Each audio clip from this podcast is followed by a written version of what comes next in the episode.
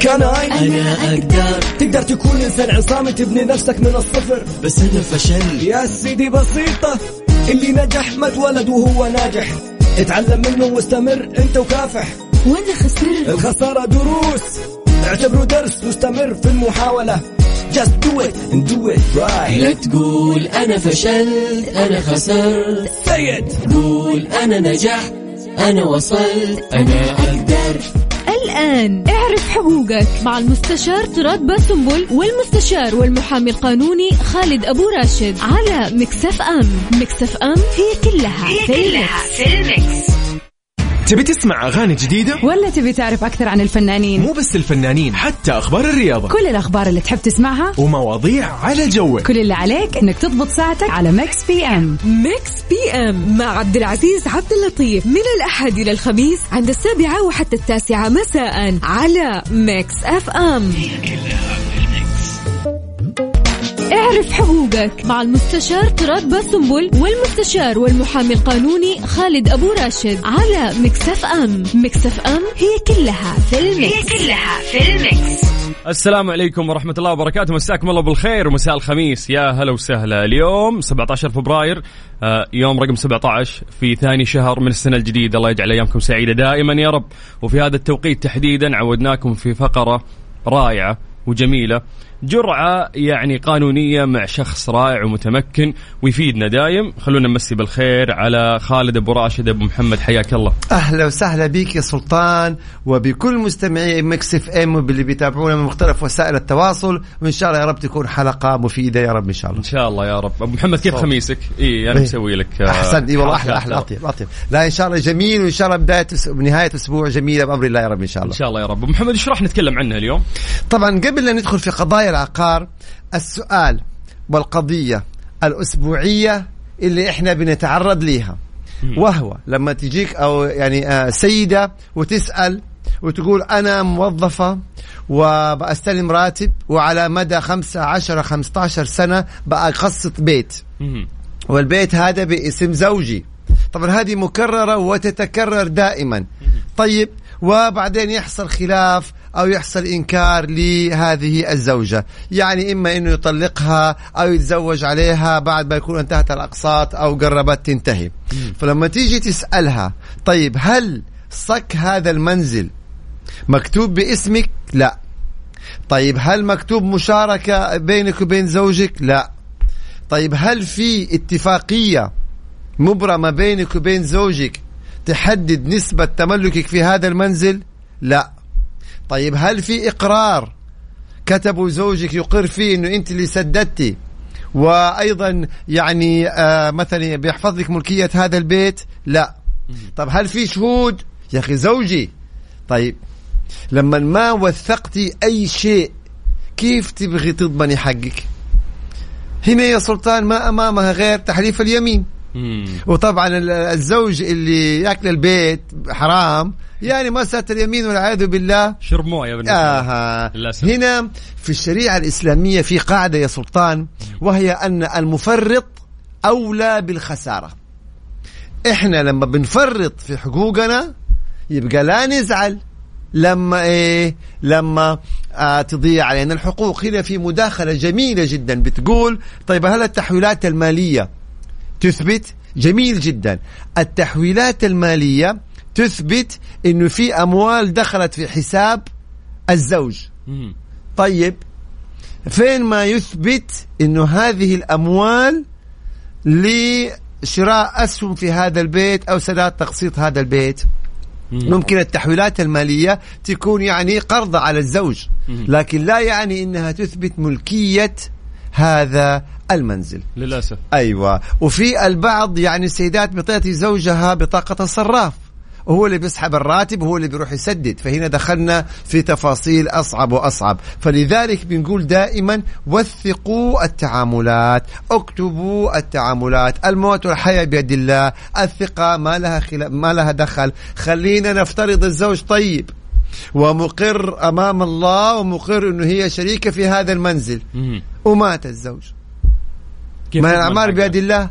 صحيح. حيدخل ورثة الزوج في البيت. يا الله. مين ورثة الزوج؟ ممكن يقول لك الزوج والأولاد هو أصلا بيتنا. طيب والده؟ والدته. لو ما في أولاد مو حيدخلوا أخوانه. فهذه الأمور لابد تكون مكتوبة. ولابد تكون موثقة. نفس الشيء في الشراكات نفس الشيء في كل التعاملات. اليوم العبرة بالأدلة وبالإثباتات. أما أني أنا أفرط وما أوثق وبعدين أجي أقول والله يعني هذا حقي والحقوق بتضيع وأنا ما لي حقوق مم. فقط هذه البداية حبينا تكون على أساس يعني هذا السؤال والله بيتكرر كثير يا سلطان صحيح. بشكل مؤلم جدا آه، ممتاز إنه أصلا آه، يعني هذا محور حديثنا اليوم لأنه أعتقد في العقار يا كثر الأسئلة أيوه أيوه إذا أسئلة كثير والله يقويك يا سلطان لأن دائما نفتح مواضيع مختلفة ونلاقي أيضا أسئلة عن في العقار والإيجارات، صحيح. فاختيار جيد لهذا الموضوع أبو محمد. ف آه، إذا ودك بس خلينا نطلع فاصل. أيوة. وبعدها راح نرجع ونذكر الناس يا جماعة إذا عندكم أي سؤال وجهوه لنا.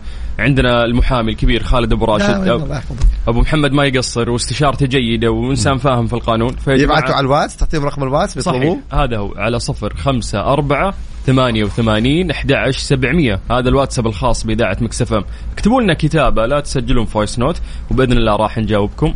في آه، فقرة اعرف حقوقك مع المحامي خالد أبو راشد. اعرف حقوقك مع المستشار تراد باسنبل والمستشار والمحامي القانوني خالد أبو راشد على Mix FM. Mix FM هي كلها في ال Mix. هي كلها في ال Mix. السلام عليكم ورحمة الله وبركاته. مساكم الله بالخير من جديد وحياكم الله في اعرف حقوقك مع المحامي خالد أبو راشد. يا جماعة أعطونا أسئلتكم على صفر خمسة أربعة ثمانية وثمانين أحد عشر سبعمية. أبو محمد. حلو يا سلطان. آه، تبينا ننطلق في ال- الإجابات يلا على بركة الله نوضح جزئية بعدين ندخل على أسئلة. طبعا هنا بيتابعونا بيقولوا من القاهرة من دول عربية. والله إحنا نفخر بيكم وبكل الدول العربية واللي بيتابعونا من السعودية ومن خارج السعودية عبر وسائل التواصل. ده كلام جميل جدا يعني. وبعدين يا سلطان ترى ال- ال- الناس لما يثنوا علينا. لما الناس يمدحونا ترى هذا شيء طيب والله يا سلطان. أكيد. آه، أولا المدح إيه. شيء جميل. جميل جدا يعني. أنا الحقيقة نعم. ثانياً هنا من الطائف يلا حلو. تدري إنك سويت شيء يا أبو محمد؟ يعني المدح ذا ما يجيك على الفاضي لأنه أنت فعلا لا قاعد الله تقدم لهم شيء يعني سلطان يجزاك. خير فعلا. رسول الله سلطان يعني حبيب وغالي الله يكرمك يا رب إن شاء الله. هنا بنقول إنه آه طيب حناخذ الأسئلة نسجلها. بس في البداية خلوني أعطيكم مقدمة بسيطة جدا. تفضل. يا سلطان عقد الإيجار كلنا متفقين إنه هو ملزم بين الطرفين. مالك مثلا عقار مالك شق... مالك. مالك عمارة مالك فيلا. عمل عقد إيجار مع المستأجر على رأس. طيب أول سؤال يجي المستأجر ويقول طيب أنا لو أبغى أخلي قبل لا ينتهي أو تنتهي مدة العقد هل لازم أدفع له كامل قيمة العقد ولا أدفع له آه فقط لا غير عدد الأيام اللي أنا جلست فيها؟ مثلا أنا بدفع له عقد الإيجار على قسطين بدفع له عقد الإيجار على ثلاثة أقساط أو أو بشكل شهري. طيب هنا بنقول إذا كان عقد الإيجار مبلغ سنوي ويتم سداده على قسطين أو ثلاثة أو أربعة فأنت أيها المستأجر ملزم بسداد الإيجار طيلة مدة عقد الإيجار بالكامل حتى وإن أخليت قبل انتهاء السنة. فالعقد مل يعني السنة الإيجارية ملزمة ليك ملزمة ليك. حتى لو أنت أخليت ليه؟ خلينا نفترض العكس. لو جاء المالك وق- وقبل لا تنتهي السنة الإيجارية في عقد الإيجار قال لك أخلي. حتقول له لا كيف أخلي؟ أنا بيني وبينك عقد إيجار وده من حقك. يبقى زي مو من حقك. إنك أنت ترفض طلب المالك. إنك تخلي قبل نهاية السنة الإيجارية أيضا من حق المالك في الحالة هذه إنه هو يقول لك يعني أخليت ما أخليت تعطيني كامل قيمة السنة الإيجارية. ما لم يذكر في العقد إنه في حال الإخلاء المبكر يكون سداد الأجرة على حسب الأيام اللي أنت جلست فيها. إذا في هذا الاستثناء يبقى إحنا بالاستثناء. ما في استثناء يبقى كامل قيمة الإيجار هي اللي حتكون يعني إيه ملزمة ليك حتى لو أخليت قبل مدة الإيجار. هذه رقم واحد الملاحظة أنتبهوا لها.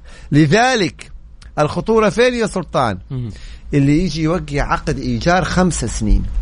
ثبتها على نفسه خمس سنوات هذا. أيوه. يعني زي مثلا اللي بيستأجروا محلات تجارية أو كذا ويعمل الإيجار ثلاثة واربع وخمسة سنين. أو اللي يجي يعمل عقد إيجار عشر سنين.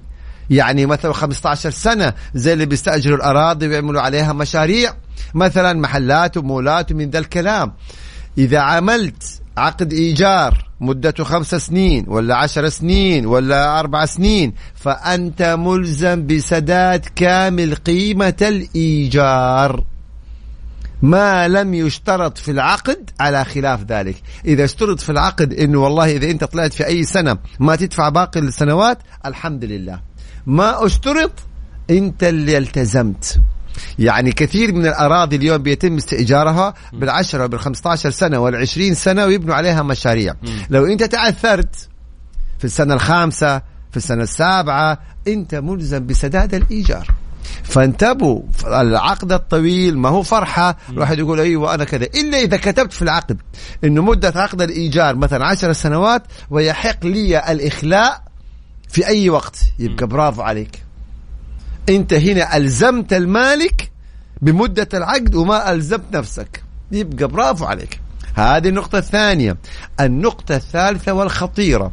أغلب عقود الإيجار بيقول لك يتجدد هذا العقد يعني تلقائيا ما لم يشعر أحد الطرفين رغبته في عدم التجديد قبل نهاية العقد بشهر.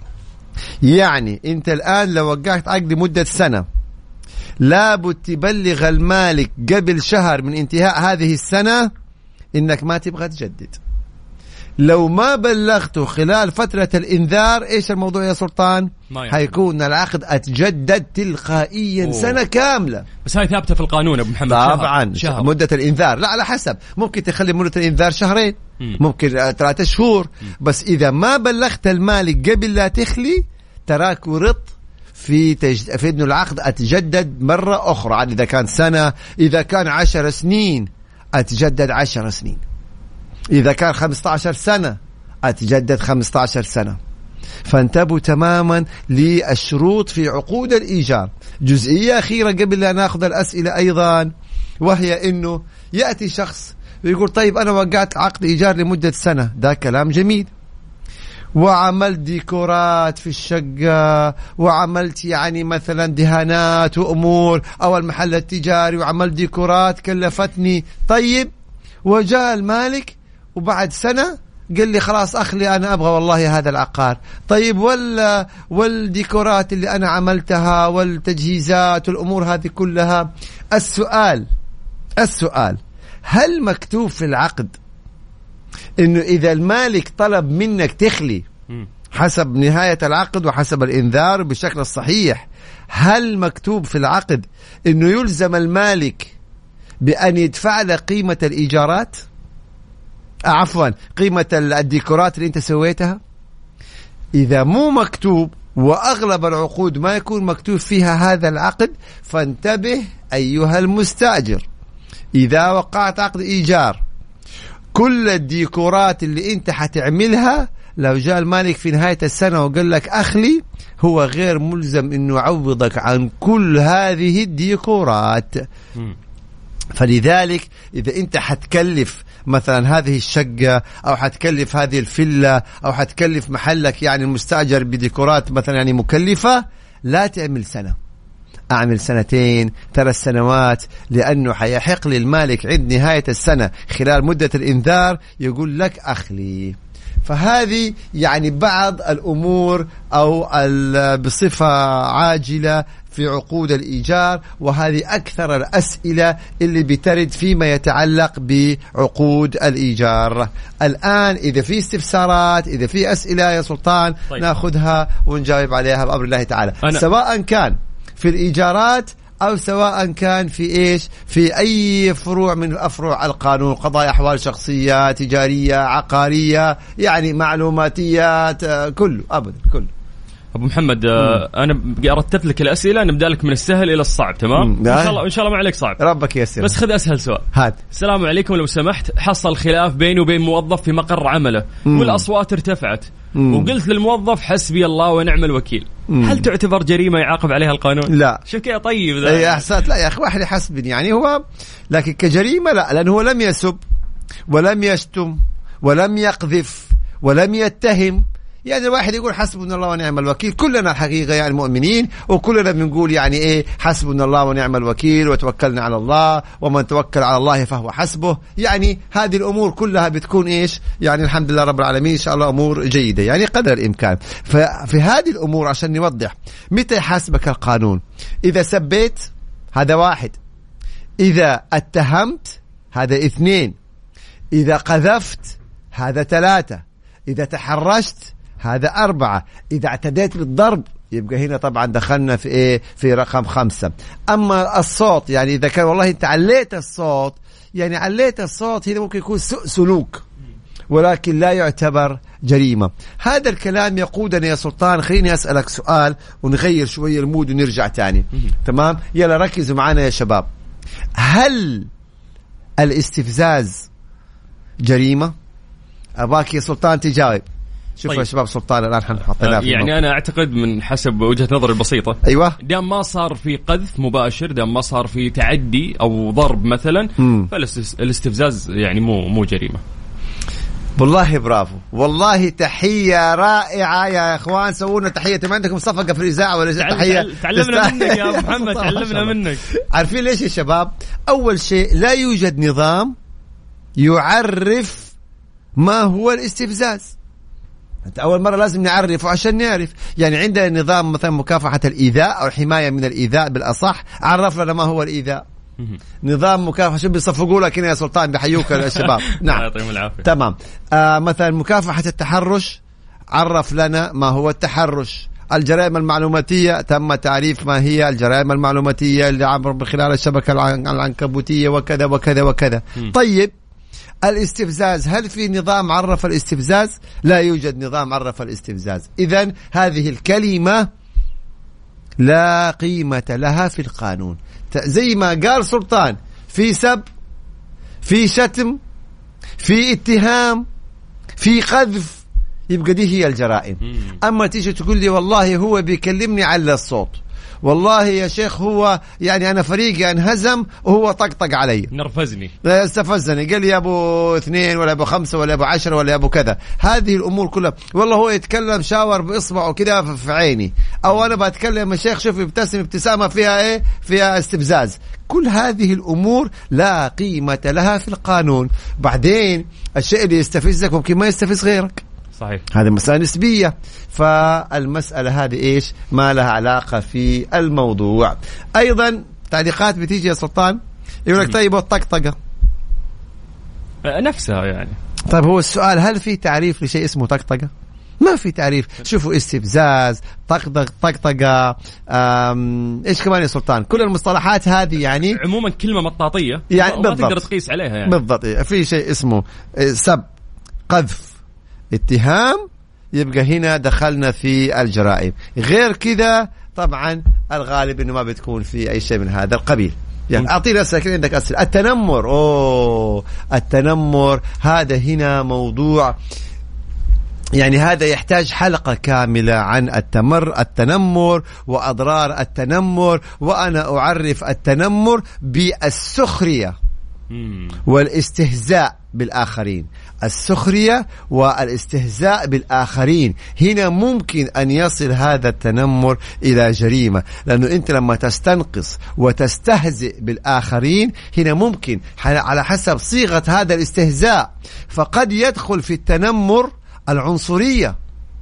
لما تأتي لفلان ويعني مثلا تعاير ب- آه، بجنسيته أو بديانته أو بمذهبه أو بخلقته اللي الله عز وجل يعني أكرمنا جميعا وخلقنا فيها. فهذه الأمور قد يدخل من ضمن من ضمنها العنصرية قد يدخل من ضمنها السب مثلا والإساءات. نعم فهنا ممكن يكون فعلا يعني إيش؟ آه يدخل فيها الجرائم حسب الصيغة وحسب النص وحسب الحالة. طيب. ممتاز. تفضل أستاذ. يا سلطان إذا عندك الاستفسارات طيب. اللي في الواتس. يقول لك عملت عقد تصنيع منتجات عند أحد المصانع مم. وتجاوزت المدة ستة أشهر ولا أيوة. ولم يتم التصنيع. جميل. علما بأن العقد لم يتضمن تاريخ محدد لتسليم المنتجات. يصير الكلام ده؟ يقول يحق لي التقدم بالشكوى والمطالبة بتعويض على الإضرار التي لحقت بنا. يعني هذه هنا أنا أشكر على السؤال. هذه هنا مشكلة العقود لما يعني تكون بشكل غير دقيق. معقولة يا أستاذ الكريم معقولة تب تعمل عقد مع مصنع بتصنيع منتجات ما تعرف. وما تحدد موعد ال- الاستلام؟ يعني ها الآن أنت ترفع قضية وتقول إني أنا أبرمت عقد معاه بتاريخ كذا وإلى هذه اللحظة لم يسلمني مثلا المنتجات المراد تصنيعها. فيعني هنا ممكن القضاء حيستدعي هذا المصنع وحيشوف إيش أسباب التأخير وعلى الأقل حيلزمه حيقول طيب متى حتسلم؟ يعني يعني أنت صعبتها شوية لكن يعني ترفع دعوة في القضاء والطالب بتسليم المنتجات طالما إنك دفعت مثلا مبلغ. فلذلك العقود العقود العقود يا أخوان لابد تكون صياغتها دقيقة. مو العبرة والله أنا عندي عقد. طب العقد إذا كان ضعيف فلا قيمة له. ما استفدنا منه. لابد العقد يكون عقد دقيق صحيح عشان يحمي الحقوق. طيب آه، هنا في شوي سؤال معقد أبو محمد. أيوه. هذا مدير مبيعات في شركة. مم. يقول عندنا عملاء. العملاء يحولون على حسابي الفلوس. الفلوس هذه هي اللي تخص الشركة ولكنها تدخل حسابي. نعيد نعيد يا سلطان. تمام هو مدير مبيعات. أيوه. يعمل في شركة. فعندهم في الشركة هذه عملاء إيه. يقول العملاء يعني يوم يحولون الفلوس ما يحولون على الشركة يحولون على حسابي أوه. أنا يا مدير المبيعات وش يسوي مدير المبيعات مم. يقول أنا أصدر شيكات من حسابي وأقوم بإيداع المبلغ كاش في حساب الشركة مم. بعد سحبه وبعدين أسوي سند قبض من مطبوعات الشركة ويتم وليش؟ على السند ليش ليش يا أستاذ الكريم هذا يعني هذا. الطويل ليه كذا اولا الاعمال بيد الله لو أودعت المبالغ في حسابك ولا قدر الله توفيت قبل لا تعمل الشيكات للشركة. هذا رقم واحد. إيش وضع هذه المبالغ حتى أقول ملكياتها إلى الورثة؟ طب هذه فلوس الشركة. يلا دخلنا في تفاصيل وإثباتات امور هذا واحد. اثنين إذا الشركة يعني مثلا آه، تقدمت بك بشكوى وقالت والله هذا بدل ما آه، يحط قيمة المنتجات في حساب الشركة حطها في حسابه الخاص. تعرف حجم الجريمة هذه إيش؟ مصيبة. حتى وإذا افترضنا الشركة موافقة خطيا العميل حيشتكي مين؟ حيشتكي الجهة اللي أودع فيها الفلوس. فليه أنت دخ... طيب لو استقلت ولا زاد في مبالغ في حسابك؟ يعني لا تحط نفسك في موقف جدا جدا خطير. انت بتبيع منتجات للشركة. يبقى العميل ادفع الفلوس للشركة. لا تعقد الأمور بهذا الشكل وتدخل في حسابات وتدخل ممكن في قضايا. يعني لا نتفق مع هذا الأمر اطلاقا. هذا الأمر يا سلطان شوف الحلو في القانون بحر. وكل شيء يعني إيه؟ يؤدي إلى شيء. خليني أسألك سؤال يا سلطان. لو أحد أودع في حسابك مبلغ أصبح هذا المبلغ دين عليك ما لم توضح مقابله. ما لم توضح مقابله. في قضية أنا ذكرتها أكثر مرة وأذكرها بشكل سريع جدا عشان أعطي مثال. سيدة طلبت من مندوب أنه يشتري لها منتجات أعتقد من, من دبي من هالكلام بتسعين ألف ريال. أشترى هذا المندوب دفع من حسابه واشترى لها المنتجات وجاء المنزل وسلمها هي.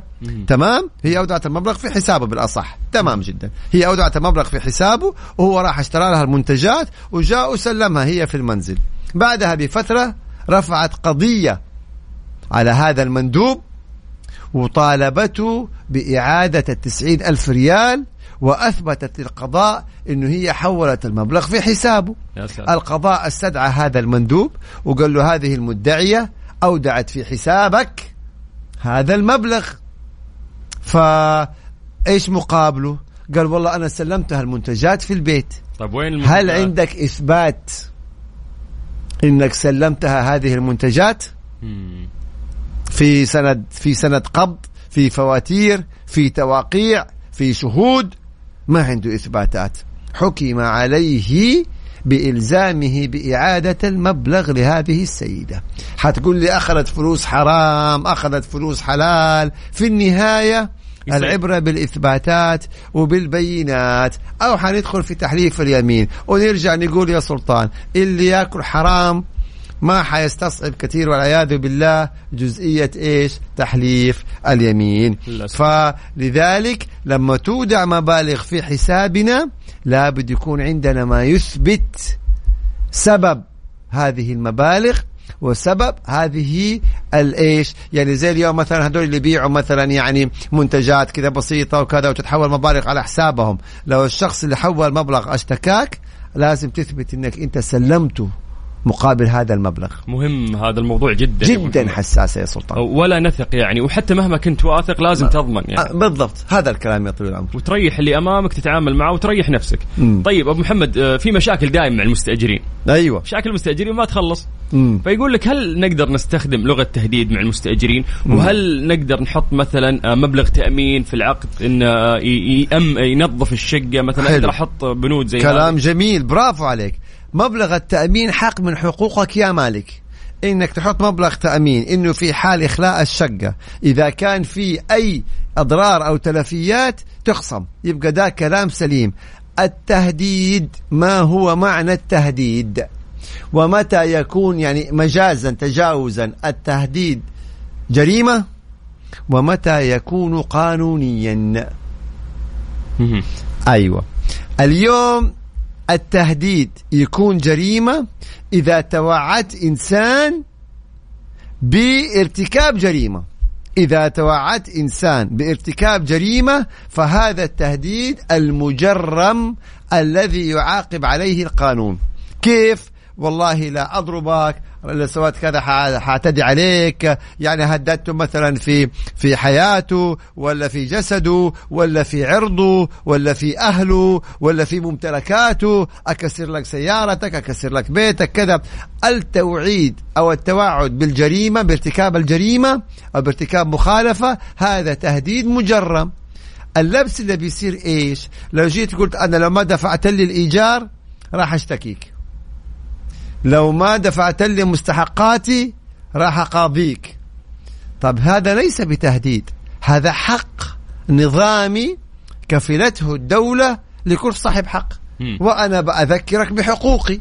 لو ما دفعت لي الإيجار حقاضيك هذا مو تهديد هذا حقي. لو ما عملت لو, لو ما دفعت مستحقاتي أو كذا أنا حاشتكيك لو تطاولت علي راح أشتكيك. هذه حقوق. هذا ليس تهديد. التهديد هو التوعد بارتكاب جريمة. هنا الشباب اللي بيتفاعلوا معنا في هذا بنقول أي مبلغ بيتودع في حسابك ترى أنت ملزم بتبريره ولا ممكن يكون دين عليك. يخوف هذا الموضوع. هذه أي. مبلغ راح يدخل حسابي. طيب ممكن شخص جاني وحول لي 40000 خلاص. دين عليك. ما دين. لم تثبت مقابله. طيب دخلت حسابي. طيب دخلت حس دين عليك؟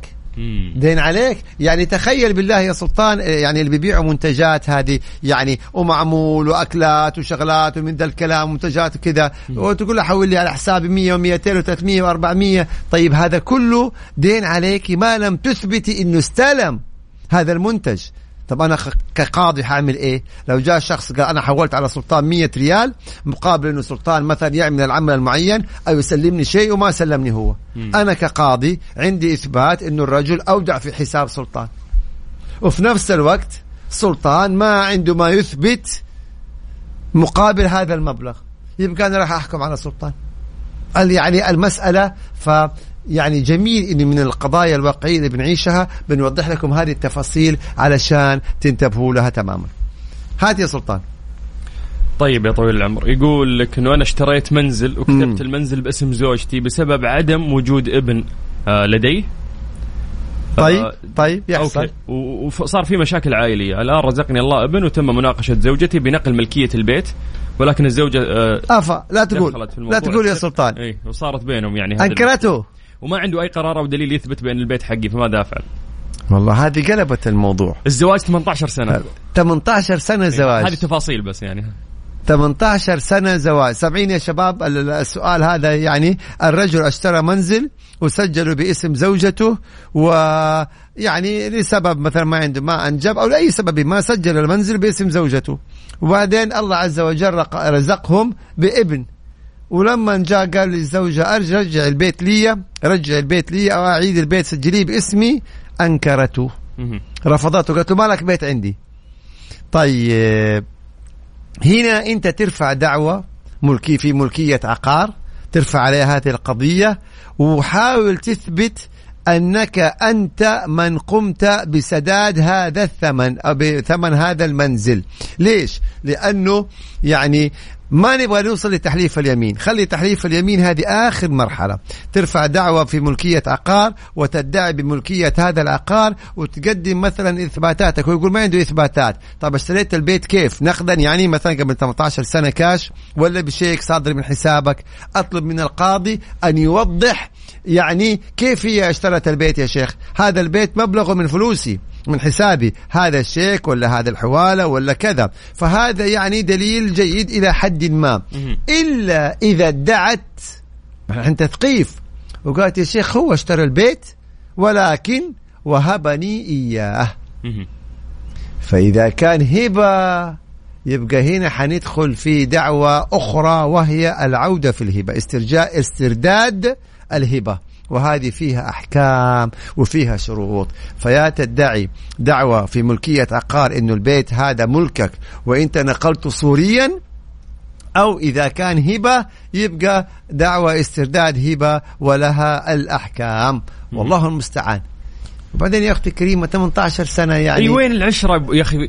يعني أنت كنت تقول كلام حلو أبو محمد. إنه الناس اللي يظلمون حتى إذا وصل الحلف اليمين ما راح تفرق معه والعياذ بالله فكيف إنه شخص ممكن تهون عليه العشرة وإنه يظلم الدرجة؟ وزوجها وأبو ابنها يعني يعني اليوم دنيا وبكرة آخرة. هذا فيعني يا شباب حلوا الأمور هذه قدر الإمكان يعني. ومهما كنا طيبين لا تخلي هالطيبة تلمس الشخص اللي أمامك. مم. لأنك لازم تكون واثق من حقوقك ومتأكد عشان ما تطيح في فخ مثل هذا الفخ. والله حتى تفاعل. جميل يقول لك وين العشرة؟ والله الظاهر عند الفلوس العشرة يعني شوية ما حتكون دقيقة. الفلوس أحلى من العشرة يا هذا. الكلام. وهنا الشباب يقول لك الفلوس تعمل نفوس للأسف يعني هذا يعني صحيح. هنا أيضا من ضمن المداخلات الجميلة حقت الشباب يقول اتفاق الشفوي. آه. الاتفاق الشفوي فين اثباته؟ ما عندك غير تحليف يمين ف والبعض يقول لك يا أخي القضايا طول سنين يا أخي الحق بيضيع إيوه مين السبب في إنه القضايا طول؟ ما هو أنت لما ترفع قضية وأدلتك موجودة ثابتة خلاص القضية حينحكم فيها بشكل سريع لكن لما ترفع قضية وما عندك أدلة وجيب شهود مثلا وتحليف يمين ولا وأنا عندي قرينة أنا مش يبقى أنت بقد تكون سبب من أسباب إنه القضية بالطول مم. وأنت قد تكون سبب في إنه حقك يضيع المفرط اولى بالخسارة لأنك ما وثقت. يا أيها الذين آمنوا أوفوا بالعقود. آية قرآنية أوفوا بالعقود آمرة. يا أيها الذين آمنوا إذا تداينتم بدين لأجل فاكتبوه. وأتمنى أني ما أكون أخطأت في الصياغة ال- في, في, في الآية. فاكتبوه. هذه أوامر. لا تكتب ولا بتوثق ولا بتعمل عقد. يبقى إحنا اللي فرطنا. هذه المسألة. حلوة برضو جملة المفرط أولى بالخسارة. الخسارة هذه قاعدة شرعية هذا. أنت اللي فرطت في حقك. أبو محمد آه إذا مم. ممكن في سؤال. أيوة. بعد تنظيم الأحياء العشوائية اللي صارت في جدة جميل. آه في أشخاص انتقلوا صاروا يبحثون عن إيجار. هنا أيوة. صارت في عملية رفع في الإيجارات. صحيح. ففي شخص يقول أنا ساكن لي أربع سنوات شخص مم. عادي يعني برا جميل، موضوع جميل،. جميل، فجأة بعد أربع سنوات جاني اللي أنا مستأجر عنده أيوة. ورفع الإيجار علي. فأنا وش أسوي؟ أقدر حقه. حقه. إذا رفع الإيجار خلال المدة النظامية قبل انتهاء العقد. يعني جاء قال لك يا فلان انت عقدك حينتهي في التاريخ الفلاني. ترى أنا ما راح أجدد معاك إلا إذا دفعت لي المبلغ كذا. رفع قيمة الإيجار. يبقى حق من حقوقه. حق من حقوقه. يعني زي ما في حقوق للمستأجر أيضا هذا حق للمالك ولكن بشرط عند تجديد العقد. يعني ما يحق له يرفع عليك الإيجار وعقدك لا زال ساري. لا. لكن قبل تجديد العقد إذا جار قال لك والله أنا زودت الإيجار يا تبغى تكمل أو تخلي أصبح هذا حقا من حقوق المالك مثل ما للمستأجر حقوق أيضا للمالك حقوق. يعني هذا الكلام الأمر لله. السلام عليكم. شخص سجل محادثة بيني وبين بنت في تويتر على المساحات في space اللي في تويتر. معروف المساحات تعرفها. يقول هل أقدر اشتكيه؟ لأنه دخل متخفي وسجل. اي بس ال space هذه متاحة للعالم وأي شخص يقدر يسمع. يعني هذا سؤال جميل جدا وإجابة أجمل يا سلطان أنا ما دخلت على جوالك بطريقة ما وسجلته لأنه دي جريمة معلوماتية إذا الناس اللي عندها برامج وتتجسس على الآخرين تتنصت على الآخرين تسجل مكالماتهم جريمة معلوماتية بموجب نظام مكافحة الجرائم المعلوماتية وقضي الأمر وفيها عقوبة تصل إلى سنة سجن وغرامة إلى 500 ألف ريال أو أقل طبعا بالحد الأقصى أو إحدى هاتين العقوبتين. فالتنصت على الآخرين هذه جريمة قضي الأمر. جريمة معلوماتية أيضا إذا كان من خلال وسائل التواصل الحديثة والبرامج الحديثة. أما محادثة على العام على العام. وبالتالي وبعدين تقول سجل علي؟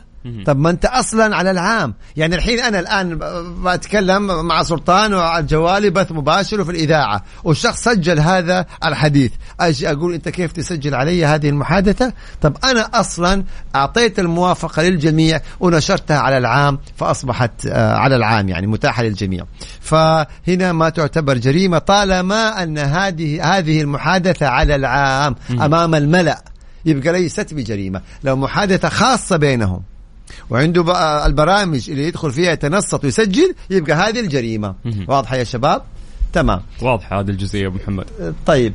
هنا إذا أردت إثبات شيء هل تسجيل إحنا اتفقنا ما ندخل في تسجيلات التنصت لأنه غير مقبول إلا التسجيل النظامي. متى يكون التسجيل نظامي؟ يعني إذا كان بموافقتك.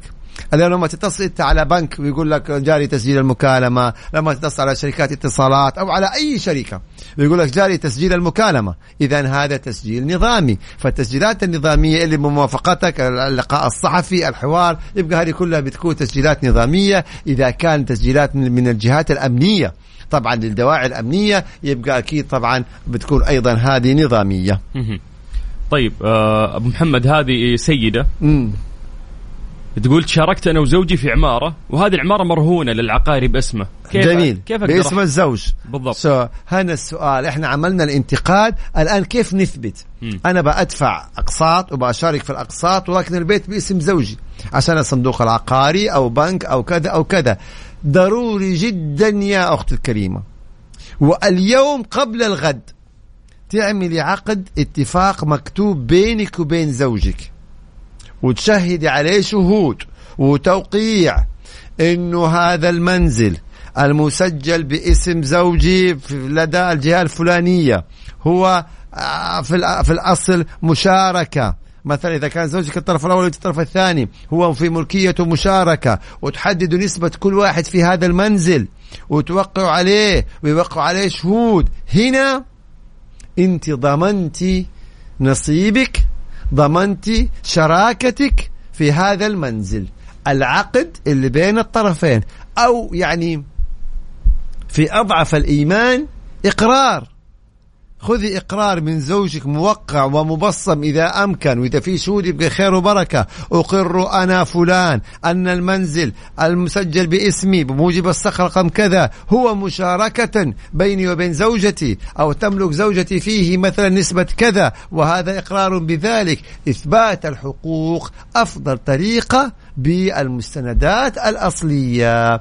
هذا أمر مهم جدا. هنا يقول حتى لو كان مخالف لشروط البنك البنك العقاري ما له دخل.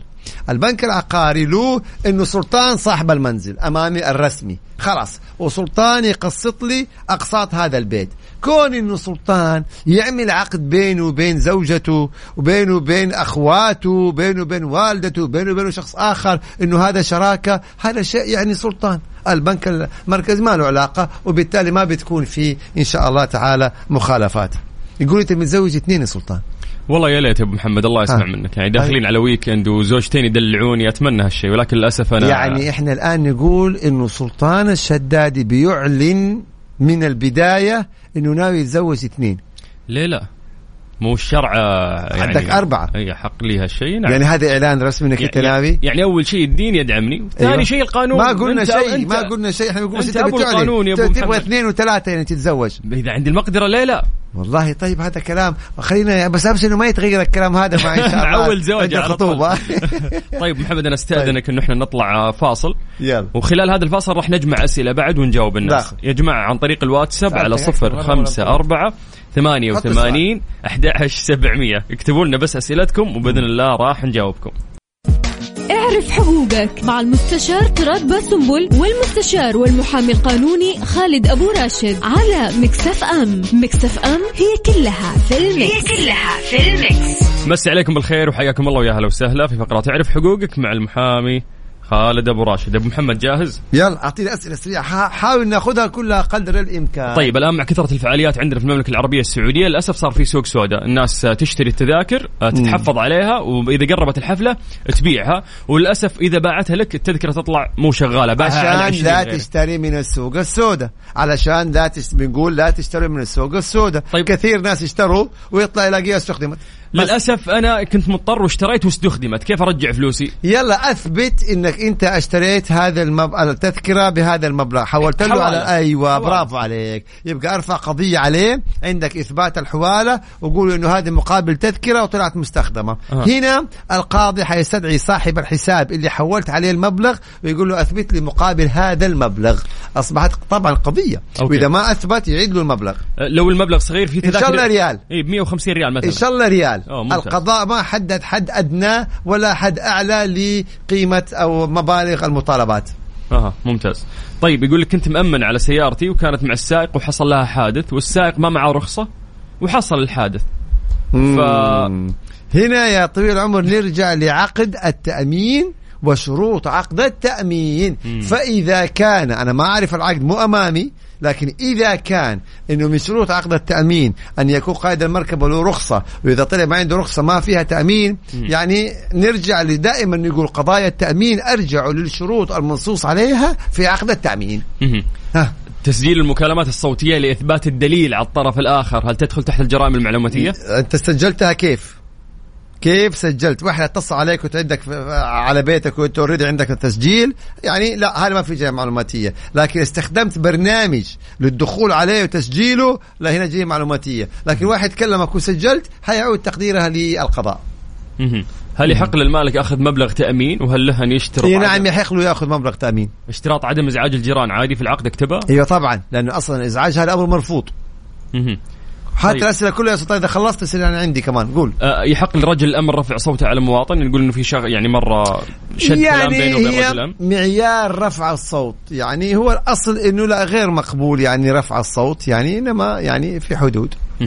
طيب ممكن لأنه رفع الصوت في حد ذاته ما يقدر نقول إنه هذه جريمة ف يعني لكن في حسن السلوك وفي سلوك جيد وفي سلوك غير جيد هذا هو يعني.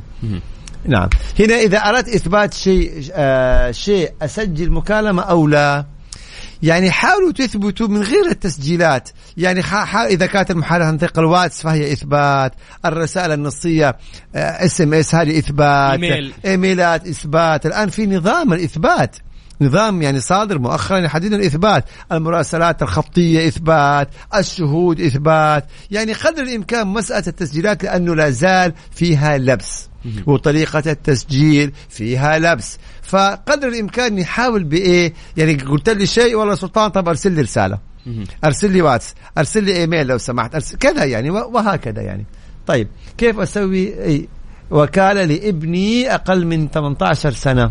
والله نرجع لشروط الوكالات. إذا كان يقبل له وكالة أو ما أعتقد إنه هو يحق إنك أنت تعملي له وكالة. مهم. آه، شاركت زوجي في بناء عمارة. أيوه. وما وثقت الشراكة وزوجي توفى. هذا اللي إحنا قلناه. هذا اللي قلنا المشكلة أبنائها الآن رافضين كتابة نصف العمارة باسمها. علما أنهم عارفين بمشاركة مشاركتي لهم. يعني القانون قانون عندكم عائلة وأم وأبناء وكذا لكن الأمر لله ترفع قضية على أبنائك بملكية هذه العمارة وإذا ما عندك أدلة إذا ما عندك أدلة تحلي فيهم اليمين. إذا عندك أدلة قدم الأدلة. بكل ألم أتحدث عن أنه أم ترفع قضية على أولادها.